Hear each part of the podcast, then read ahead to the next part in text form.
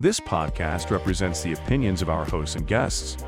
The content here should not be taken as medical advice and is for informational purposes only. This podcast also does not establish a standard of care, doctor patient, or client relationship. No guarantee is given regarding the accuracy of any statements or opinions made on the podcast or website, and because each person is so unique, all listeners are encouraged to connect with counseling and medical professionals for assistance with their personal journey. All people, places, and scenarios mentioned in the podcast have been changed to protect the privacy of those involved. You're listening to the We're Not Fine podcast with Doug Jensen and Dr. Talia Jackson.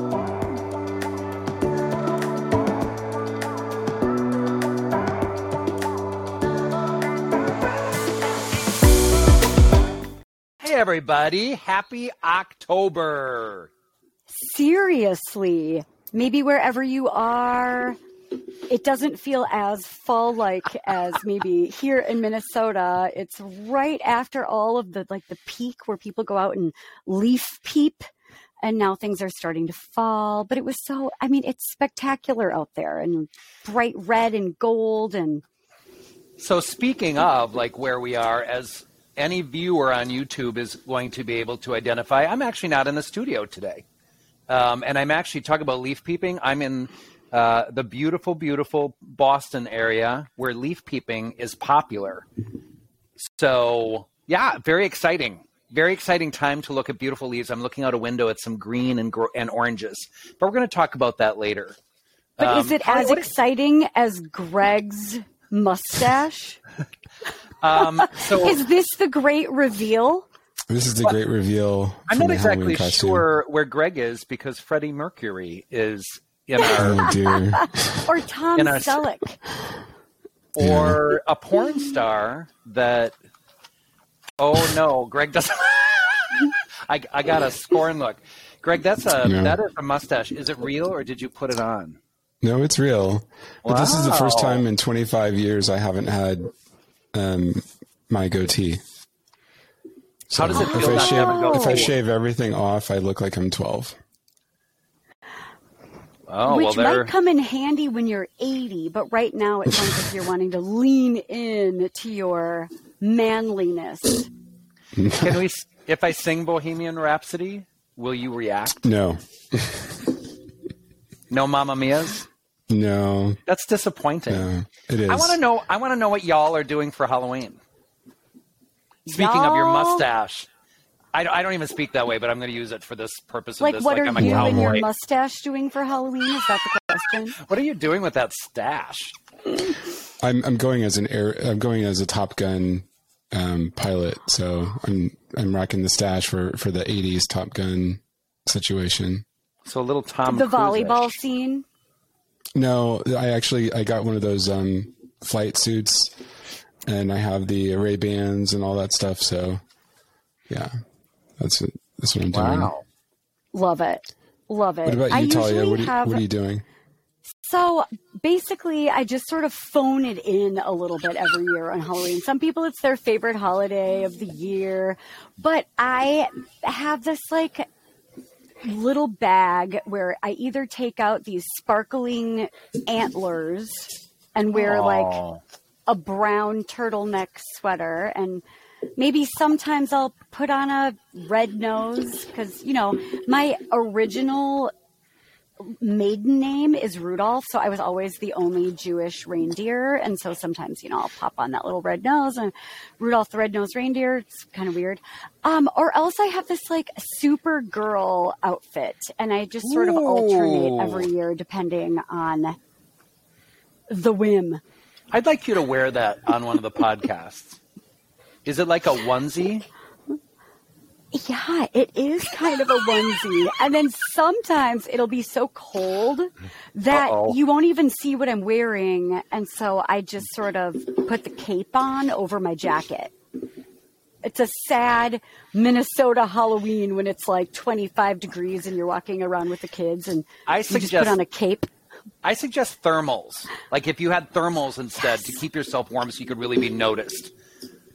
You know, my Yes. family, my family, while my kids were young, had the biggest Halloween parties at my home, and we had uh, a crystal ball reader. We had immense amounts of decorations. We had a disco ball in the living room where people would dance to Monster Monster Mash. Is that what it is? Yeah, I think it is. Oh yeah, Um, classic. and I have an old 1904 home in the St. Croix Valley that has actually a kettle holder in the in the fireplace still. So we would put like dry ice in there. It would fume up. It was absolutely oh, really fun. so cool. But the sad reality is now my kids are gone, and I used to put on some sort of thing like you do, Talia. I used to do something really simple like a horse head or something when I would go trick or treating with my kids, which always wasn't nice. And I sometimes would try to scare kids, which was not the. I went as a vampire once. It was bad. Like I went to a party and I acted like I was going to eat the kids. They all shuddered. Um, maybe it wasn't good, and maybe they're in therapy now dealing with that. And I apologize. You can bill me. But now nobody comes to my house. I'm on the end of a dead end. So I end up buying Oh. these huge bit things of candy bars from Costco, and then I put them in a big bin, and nobody eats them. So I bring them to my office, and I you get should accused. bring them to the studio. I will when bring you're them back to the in stu- town. It's Reese's, Hershey bars, and Kit Kats. All good Oh. choices, right? Yes, I mean I'll do the Reese's and you can have the other two. I'm not eating candy. Okay, Well, speaking of Halloween, all the, all of our um, questions this week revolve around Halloween, which is interesting. Um, Can we take this the first seriously one- with that mustache? Yes, with the mustache. Can you like paint on a goatee for the purposes of this podcast? No, no, I can't Is do it too that. distracting? so the first one is um, a teenager, um, an 18 year old named Monica. And she said that every year her friend group, of course, I, I guess when she says every year, it's probably just the last few years, they all hold a Halloween party. And, but this year everyone wanted to go, but no one was volunteering to host it. And she asked multiple times if it was happening, and she was told it was, but then nobody had found anyone to host it. So after asking again, she volunteered her house, only to be informed by one of the girls that they were hosting it. But if I didn't know about it, I wasn't invited. No one re- reacted to the message, and um, I always thought it was a group thing. And even if you you aren't friends with that specific person, that you can still go. Am I taking this too personally? No one else seems to be bothered by this. You know, even though I offered to, to host it, uh, apparently I'm not invited. Oh. Oh, You know, I mean, don't I'm love very that. Yeah. familiar with the host volunteer game of chicken that happens sometimes. It's like, let's get together. Yeah, let's get together. And then there's like a lot of silence because nobody is stepping up to the plate. But it sounds like the question is someone did volunteer to host. She just was not in the inn. I don't know. I just I feel like we would need a lot more information because I don't know if it's personal or not. I'm I always mean, there, yeah. There could Go be a, ahead. lot- you know, the invitation could be lost somewhere. There's always that possibility it happens. Here's what I think, and this is where, you know, I appreciate, you know, that we're both kind of stammering on this one because one of the issues here for me is 18. Like that's a really, really tough time to implement some of the communication strategies that I would encourage any adult to do. Like what I would do is honestly, I would ask directly, like if this was your friend group and you think it might have been an oversight, I think it's fair to say, I just want to check in. So we talked about who would host this. I understand you're hosting it. I did not receive an invitation. Is that purposeful? I would I'm big on direct as everybody knows. So I would say ask directly because it really could be an oversight. And boy, I think there's some movies about this theme where people don't end up going and then they feel really bad and the person like your your invite got sent in the mail. Why didn't you get it? right. Like so I think Right. miscommunication can happen. Go ahead. I'm a big proponent of okay, worst case scenario, that's one of a hundred possibilities, right? Like it's not always the worst case scenario, even though that's the first one we all jump to. Right. So that's one of many, many possibilities. But sometimes teenagers are kind of a-holes. And so we don't really know what is happening. It is possible that you are discovering that your friends aren't really your true friends or that the one person that was hosting it's either an oversight or it's not. I would also say you might want to clarify. And Yeah. maybe if it were me, because I have a harder time being direct, I would just ask Doug to do it for me. and I would be delighted to. I would be delighted to ask. Um, here's the interesting thing about what you said, Talia, that I think is true, and this is where, you know, honestly, Greg, the person who wrote in, uh, the being 18 is a big factor again here because it's a hard time where you are de- really delineating like who are your true friends and who aren't. And it sounds like still high school to me. I, I might have missed it, but it doesn't feel like college where mm-hmm. you're going to have four more years with these people. The truth is, this is where some people kind of make their decisions moving forward. Like if if you're going to uh, a university or college experience or not, or whatever it might be, but it's different than your friends. Of course, friends tend to drift. Funny enough, the people that I'm staying with, I've known since third grade. Uh, my best friend here. So, um, in any, isn't that amazing? Um, mm-hmm, when my family it. moved, we got seated next to each other. Funny enough. Um, but the thing that I'm struck by is I think it's I, I love what you said because I think there's a part that maybe this is a place where she might decide kind of who her friends are. The problem with it is that there's a group this isn't just like one person having an issue. And those other friends, if they are friends, should also be sticking up for you. So I would check it out. It might be an oversight. You might be able to check this out, by the way, with one of the really, really trusted friends that you have mm-hmm. in that group so that you really don't feel like you're putting yourself in any awkward situation. I also think we're, you know, we've kind of missed the big piece here. Like it's really hurtful if indeed you were left out, it's hurtful and it takes time to grieve that and it takes time to figure it out. This is not about you. You deserve friends that love you and regard you for who you are, if indeed you were left out of it. And it's really hard to know that at 18. I, and it's really I, um, hard to know without checking in. Yes. Yeah. Sorry, Greg, go ahead. I, I understand that you both are definitely cluing into the, or lasering into the fact that she was 18. But this is also something that happens to even adults mm-hmm. all the time, right? Where you mm-hmm. think you had a relationship uh, or a friendship of a certain level or certain closeness that may not be reciprocated. And, you know, so even adults experience this type of hurt or confusion. I think the same advice applies, you know, communicate, ask questions, you know, try to ascertain it. But I think because, because let's face it, when you're not invited, it can feel hurtful you know, to to a degree, no matter how old you are. But at the same time, especially when you're older, you have other friends, you have other opportunities. You can create your own party. You know, you That's don't have right. to put your universe around someone that may not reciprocate that type of friendship. So, you know, there are opportunities to broaden your horizons and in a positive direction too. So. And what you just said, Greg, like, you know, that I, am going to pull out that part you said about like create your own party. I think one of the things, and not to get too therapy oriented, but, you know, look at what you can control and let go of what you can't. Like, take a, take advantage of the situation. And I'm, I'm, I'm trying not to say fuck them, but if indeed they've left you out, fuck them and move forward, right? Like, find the people that love you for who you are, like I said before. And that might mean inviting people over that you really, really care about and I'm also going to say that this is not what I necessarily recommend, but if you decided there there's not a Halloween party to go to, have your own. Still host one, and let people make their choice about who they go to. And I know that's a little drama um, that might be involved, but it's still doing your thing. Do your thing.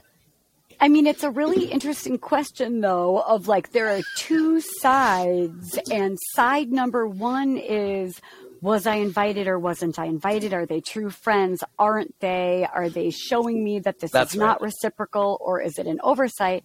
And then there's also the host, right?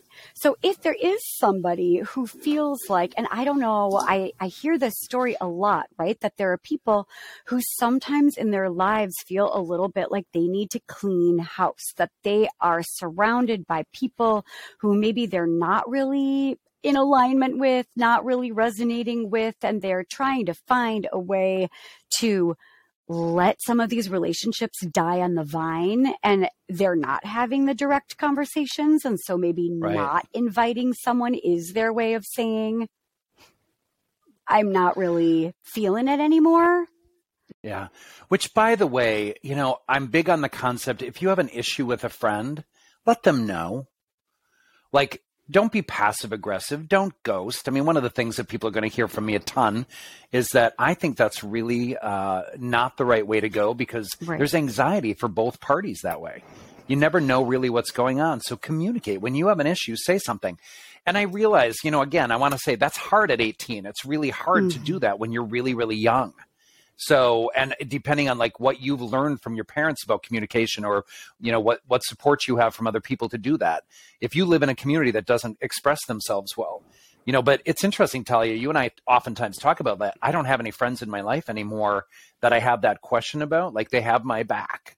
I know they do, but I've lived a long time to create that circle. Right, and you've So- probably cleaned house. I I have cleaned house many times, How do you do it? in recent years. Oh, and let me just. Which Speaking know of, you. if, if you've been cleaned from Doug's life, please reach out to questions at you're We'd love to have you on the podcast. oh boy, there's going to be some takers on that. Um, there may be some takers who have something to say, which I'm always open to talking about because I think also people make mistakes. Like I think there are times that people have these experiences at 18, again, very young age, and people change. So you might be friends again with with this person who's hosting the party, but the, the group thing is what throws me off as well because there's a group of people then not responding to her because I think that's what you said, Greg, in your question. There are people not responding to her when she's reaching out. I don't like that. Those are not friends. Yeah, and that feels like So- bullying, really. Like Thank it's you. really mean. Just about to say that. It's like Yeah. mean mean stuff. it is Yeah. Mean Girls. Yeah, I don't. I like was going it. to say mean girls, but I don't know that they're all girls. So I wasn't going to say mean, that. but it's like the movie Mean Girls. Yeah. And you are going like as it. Lindsay Lohan for Halloween. should. I know. Only if she wears antlers and a cape. then I will be Lindsay Lohan. And a mustache. Oh no, that's Greg. That's Freddie. I don't know. Oh. All right. So, So our second, yeah. our second question. our second question is from Sherry. She had a gut feeling that her niece might need some help and showed up to a party that she knew that her niece was attending. And when she arrived there, there were two guys that were kissing on her niece at the party. And it turns out that those guys were also party crashing teenagers um, who went to a crosstown high school. So they, did, they didn't, even- didn't even go to the same high school as, as her niece. And um, they weren't the adults that she thought they were. And it turns out that um, they managed at some point to take picture of her niece's body parts. I'm just going to say Okay. body parts generally, and there are multiple ones, so you can. I'll leave that to your imagination. Um, and then they made the brilliant decision on the, the Monday following the, the the weekend party that they were going to cyber blackmail her niece unless that unless she met them for a threesome, and they would post pics all all over the internet um, if she didn't bend to their wishes. She did not turn in her niece about the the situation about the the party. She did not tell her sister about it um, because there was sort of a trust established between her and her niece, and she had had a conversation with her niece about her niece putting herself in bad situations and what she needed to do in the future. And so they they discussed it. You know, they talked about it, and she felt like if she ratted her out, that there may be a lack of trust in the future that could, you know, lead to her niece not feeling comfortable to ask for help or to um, communicate, you know, to her in, in a way that would allow her to help her in in the future. When the blackmail situation happened, obviously the parents, you know, her sister and her her brother-in-law um, became aware, and she um, happened to show up at the house when they were all dealing with all that news. Her sister was very upset, obviously, and obviously upset with her for not sharing the information earlier, and that you know she knew all this going on and felt hurt that you know, something had happened to her child and her own sister didn't tell her about what was going on. Um, and her question is, did she make the right decision? Is is there a better way to handle that situation in the future where her sister and her brother-in-law wouldn't be as upset with her? Oh, this is such, I mean, such a complex situation and teenagers in general it's really complex and i i own a few of them myself and so what i can say is that it's like a kid in an adult body who is, you know, they are really going through it, making the mistakes, learning, their frontal lobe is developing. And as independent and adult as they see themselves or as they seem, as self assured, they really need guides that love them and they need mentors and they need a village of parents. So there's that piece. I mean, just with my like beloved 14 year old, right, who like was, he's really into, you know, the skateboard crowd and the vaping and that it's like surrounded by older kids doing their thing. And he is so wise beyond his years. And what he basically told me is here are our options. Either I tell you everything and you're my person and you're there for me and you don't judge and you guide, or I do it anyway and I just don't tell you. Right. And so I talk to so many of my clients as well who have had these experiences in childhood and in their adolescence and in their teenage years where they don't feel like they have a person or a place to go where they can talk about like god i really effed up. I really messed this up. I got myself into a horrible situation. And then they're in this horrible situation all alone. And so i would say sherry you were 1000% right to be there for her. And if it's a matter of potential danger you do sort of need to let your sister know. You need to let the parents know. You can either talk to your niece and say, like, I love you so much. I am your person. I am here for you. And you can tell me anything sex, drugs, and rock and roll. And I will not share. However, if it's about something dangerous that could potentially destroy your future, your life as you know it, I really think we need to bring your parents in so that you can hold on to that connection with her and still bring your sister in. Doug, what do you think? Um, so honestly, as maybe the two of you might anticipate with me having two children, um, I am having a hard time sitting in my seat. And my first response is, but I want to keep my license. Please tell me the address of these two boys. I know um, because it's, I want to take care of it. And number two makes me hate people. I know. I am. I am. So I'm furious right now. And I also just want to say, and I'm not able to to talk further about the clinical issues here or even the the other dynamics until I say this has to be illegal. I think the cops need to be involved. I think they need to make sure these boys never do this to men again, uh, to a woman again or a girl again. And I think we as men have to defend women and we have to participate in making sure that women feel empowered and never ever ever fucking put in this situation again. So it makes yeah. me very angry, and I apologize for my anger getting in the way of my response. But I mean, no, I, I get to I mean, do that in this room, right? I'm you, furious. You get to do it in this room and outside of this room. Like, absolutely, it is horrifying and disgusting. Yeah. And I feel yeah. like I I didn't even speak to that, but of course, that's like a thousand percent. I also think it's illegal. For I think sure. it's illegal, and so uh, and and this goes back to like your comment, Talia, about like when do you decide to break that trust? However, this is what I think. I don't know. I did not catch how old this person is. This niece is. But let's say they're, a, I'm hoping at least they're a teenager to be let to uh, go to a party by their parents. The thing that I'm struck by is, you know, I would have a conversation, Sherry, to go specifically to your question. I think it's right to have a conversation with your niece. Make sure that you two have a joint agreement, but but do not hold back in helping your niece make a good decision on their behalf. Rape, assault, threats by men toward women, or women toward women, or men toward men, all need to stop. And I think in these recent years, given our administration that we've had in the past, um, I think we had you know a lot of people thinking it was okay to do that sort of thing given our past president's comments about assaulting women. It is never ever going to be okay and we all have to fight that. So off my soapbox for a second. The part that i'm struck by is yeah i would make an arrangement with your niece. Make sure in the future that you two both have that agreement. I love what you said, Talia, about like, I do think everybody should have a trusted person to talk to.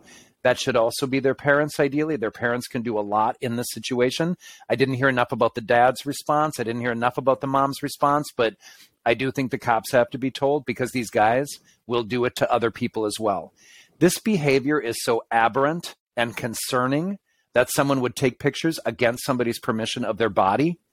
It's really wrong. So I can't even kind of talk about this from any other perspective other than this is purely wrong and it should never be allowed to continue.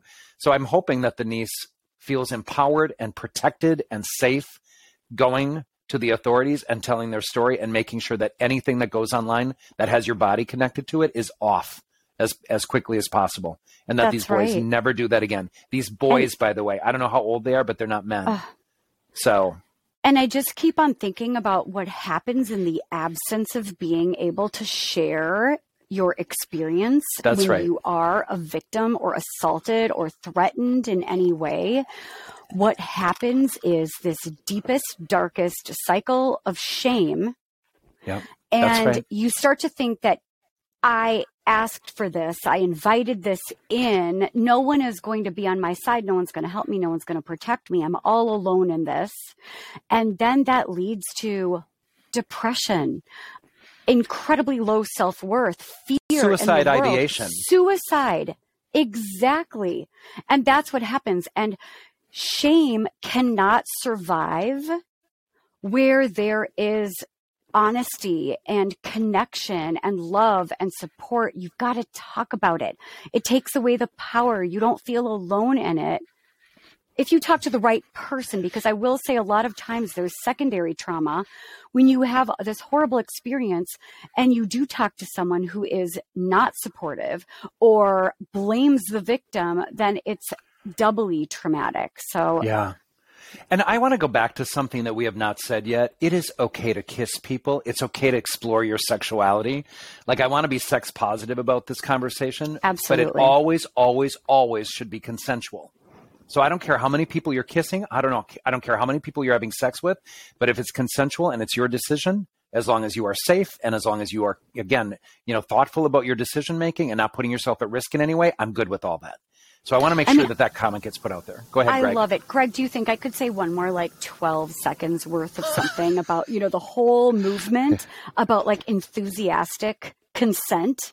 Like if it isn't a hell yes, then it's a no. And so to even like as a man and as a mom, not as a man, but like as a mom raising men, but even to think about as a man, Yeah. Yeah. thinking about like you are scanning all of the cues and the clues and watching your partner's face because even if it felt really fun 12 seconds ago and something took a turn you need to be aware that it's not fun anymore and something shifted check in So, Ta- Talia, you mentioned um, earlier that you, know, you kind of have a choice in terms of what kind of relationship you're going to have and you know, building that trust. And then, Doug, you also talked about the illegality of all this. I think, don't you think that, and this is for both of you, don't you think there's a place where you can rationalize um, to and, and discuss with the niece the difference between a trusted, you know, a, a relationship where she's telling stuff that happened and then a line that's crossed where there's clearly abuse or something legal Yes. that she needs help. And when that line gets crossed, no matter what, you know, she'll be there to help, help her manage that. And that that's a situation where, you know, disclosure has to happen for everybody. Greg, it's a good question. And I, I think because I was on my diatribe, um, I wasn't able to really respond to that piece as thoroughly. But the reality is, I think honestly, what I would encourage you, Sherry, to think about as a, a phrase to approach something if it happens like this again is to say, so we need to talk to your parents and we need to call the authorities, but I'm willing to talk to you about how we do that Mm-hmm. I because the it. niece needs some power. The, the niece needs some empowerment about this process and needs to feel like they are on board with this. Because again, Talia, going back to shame, like you can't force somebody to be present to talk about something without really get wrapping their head around what the possible implications are. It's one of the things we do as clinicians is that we make sure that people know what the potential outcomes are of engaging in a conversation that can be difficult, opening up cans of worms. So I think there's a, a part of this, Greg, that exactly that. Like I think, and that's why I would have encouraged Sherry if she had, you know, this to do again, to just say, so I need you to be clear. This is illegal and you have been assaulted and you have been abused and you've been threatened. And this is a legal matter that we will be talking to the cops and your family about, but we need to do this together because I want to stay connected to you. Don't 100%. drop your end of the rope, right? I love it. Yeah. I, I have nothing to add because it's beautiful. It's exactly, and that's what we do in therapy too, right? I mean, we're yeah. mandated reporters for yep. all sorts of issues, but it isn't like I'm going to sneak off and call your mom or I'm going to sneak off and call the cops. It's like, how do we do this together? That's right. Uh, you know, and uh, there's no way to know this because everyone is different, but the support that this niece gets now and the way that she is feeling empowered and in control of her body and feels like she has rights to her body, uh, despite who's trying to bully and harass her which I just again I have zero zero tolerance for, and I think all of us should make a role, uh, make a point of making sure that happens. Um, but there's a part of this that the long term outcome of this also, like once you have been treated this way, it stays with you. It's like being bullied or assaulted. Like you have this distrust that can emerge from this experience that I would wish for you to know is not how everyone is. And there are men out there who you can kiss and engage with who actually hear the word no or when you change your mind even halfway through, if you're all naked and you're about to engage in penetration of some kind, you still get to say no as close as anything is to you. So, no means no, period, regardless of your gender, regardless of your age. So, I think that's the message that this this niece gets needs to get, um, and hopefully will have. Nice. So our last question, which actually um, to me seems a little similar to the first one, and, and, and but from a different perspective, is from Bud. And Bud comments that over the last few years with COVID, obviously very few people were hanging out and having parties. But since then, many of his friends have changed their lifestyle where they're having children, they're married, and have other commitments. And so when they would dress up and go to Halloween parties or any kind of party or hang out, um, essentially, um, they would, you know, they would go out and go to bars and events and things like that together. But now that we're post COVID and families have emerged and other commitments have emerged, it's not happening as often or at all. And calling up his friend circle often results in you know, an answer where they can't or too busy or have to take care of the kids or there's this thing or that thing. And he's feeling very frustrated that his friend circle has changed over the years. And so even in to the to, to the point where even small things such as gaming or hobbies or overnight trips and things that they used to do and celebrate are no longer possible. And he's just, he said he's just very sad that he feels like he's losing people that he used to do activities with and wanted to know how he should approach that with them and um, and with you know managing that which you can see how that might sound kind of similar to the first one but it's from a different perspective in terms I of I think it's yeah I think it's very different. I mean, I think, you know, if if you were being excluded from events you know are happening, that's different than people maybe not feeling ready to get out you know, one of the COVID experiences, you know, I, I travel, I went to a hockey game while I was in Boston here. Um, so I'm around a lot of people, and I think there's an inevitable risk that happens with that. I am a believer that, of course, we did have a pandemic. Um, and so, and I, I know there's other strains of anything else that can happen when we're around people. But the thing about it is, everyone has their own process. I will tell you, one of the things we're not going to know right now is the huge aftermath of this pandemic and what it meant to be isolated you know, we've talked before in some of our other episodes about like some people who want to continue to wear masks so they don't have this social obligation to smile or greet people or, you know, they if they have resting bitch face, I think we called it at the time. I hate that word. Um, but you know, being able to like have some isolation and and privacy around that. But people have loved some of this isolation, whether I think it's good or bad, or any of us think it's good or bad some people have loved staying out and and staying in, I should say, and not not engaging with the community as much. And part of that might be the political divisiveness. People are afraid of coming across people who might offend them one way or the other regarding their beliefs. But I think there's a lot of people still figuring out like when and how does it feel like you want to go out and socialize. So honestly, at this you know point in this conversation, though, the guy needs to check in Like ask your friends to do something. Take the initiative. Do what you can to create the circumstances that you want to, you know, have in your life. So I think that's the piece. Like he's got to he's got to check in with his buds. I love that your name is Bud, by the way. By the way, because I, I get to say Bud in multiple ways. Check in with your buds, Bud. Bud. So Bud, I yeah, I you know, it's so funny because like I attached to a different part of the story. You're absolutely right. I mean, we will never really understand the extent to which we were damaged or our lives changed because of a couple of years of isolation, right? And people right. being in different stages and phases of maybe being scared of getting sick or feeling depressed, isolated, and isolating further, right? But the part that I was thinking about is this natural divide that happens sometimes when you either are the one having children before your friends are having children or you aren't because you don't want to have children or which is absolutely legit or you just aren't there yet and you do want yeah. that. So things get really complicated.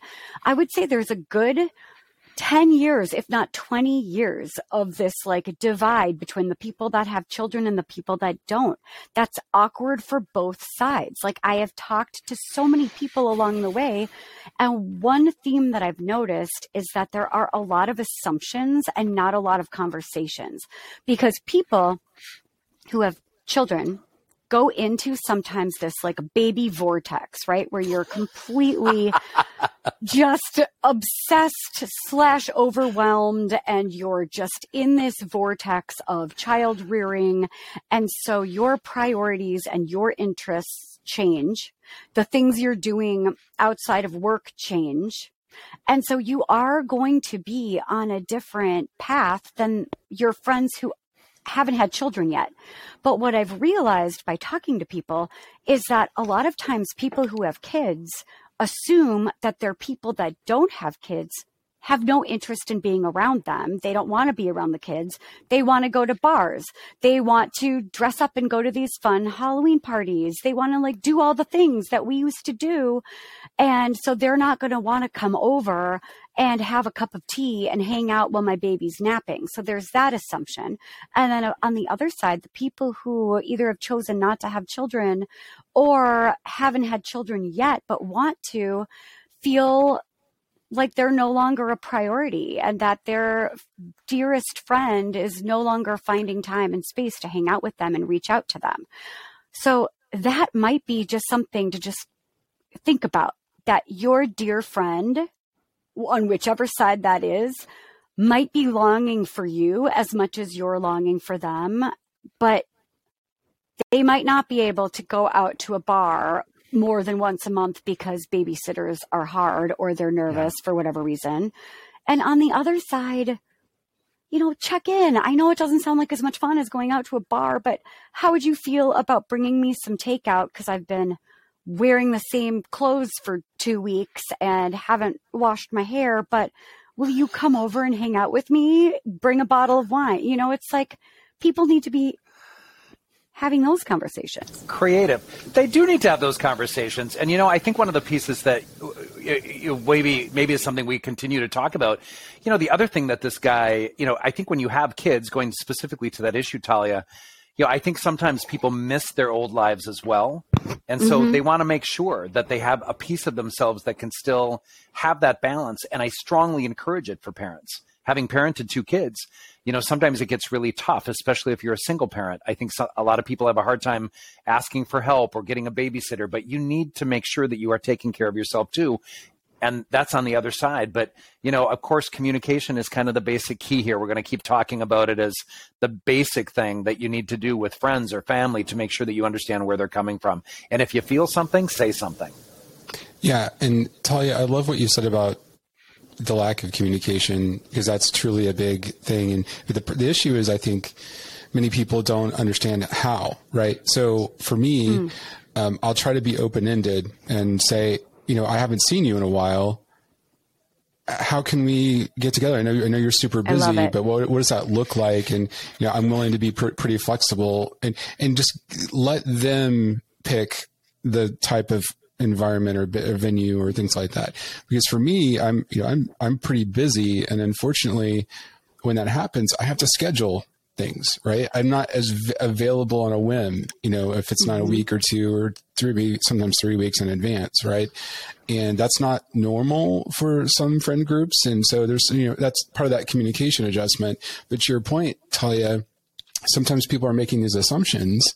And if you leave it open to them, they're like, well, I know you probably don't want to come over and see the kids, but I'm more free then. And, you know, so you're just kind of inviting them into that situation. And then the flip side is sometimes there is a change in the dynamics of your friend group, right? Yeah. And mm-hmm. they're yep. just not willing to say, you're out. nobody wants to hang out with you anymore. And that's okay. Um, you know, there's not a mutuality there to the degree there used to be. And for me, I, you know, I manage that by like sort of like a three strikes rule. And, mm-hmm. you know, if I invite someone out multiple times yeah. and things just don't work out, that third time, the language I use is, "Hey, you know, we seem to be having some difficulty finding a time to connect. I uh, just want to let you know, I, you know, I'd love to connect in the future when you have time. Just let me know, but I don't want to keep you know in, right. interrupting and asking you. I'll, yep. I'll, I'll, leave it up to you to decide when it's best. And then Greg, you're not I putting them, it. You're not putting you're not putting them in an awkward situation where they don't want to feel confrontational. You know, and then you can let go of some of the anxiety around waiting to see what happens with that. And yeah. what I love so much about I love the three strikes, and it's also it goes it goes with dating too, right? Or just like yeah, yeah, yeah. Really I think so.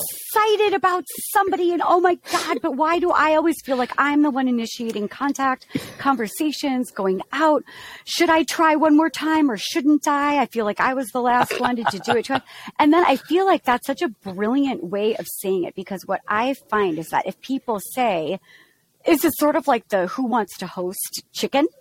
Of like, yeah, we should get together. Yeah, we should totally get together. And then it's like crickets chirping in the background.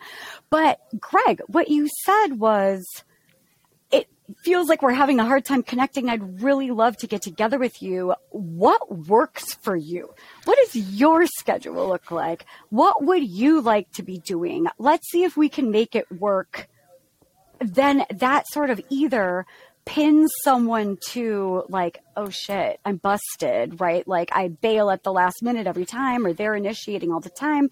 The reality is, I don't really want to. So, yeah, I really like that. It's like, you know what? If you come up for air, give me a call, and then you will get a sense of like, okay, that person was just like kind of letting me go, or they just haven't come up for air. That is a possibility.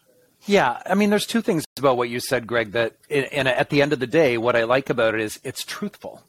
Like mm-hmm. it, it, feels like we're having a hard time connecting. That's a very neutral, non-assuming approach that I think is accurate. I think internalizing or assuming something that might be going on is is wrong because honestly, you know, we talk a lot about mental health and we talk a lot about depression and we talk a lot about anxiety. And so that person might have stuff going on that you don't know about. And so reaching out to somebody and just checking in, like, I know we're having a hard time. I want to make sure there's not something going on. Just being really direct about it, but not making any assumptions is such a beautiful balance because it allows that person to say, I've been really depressed.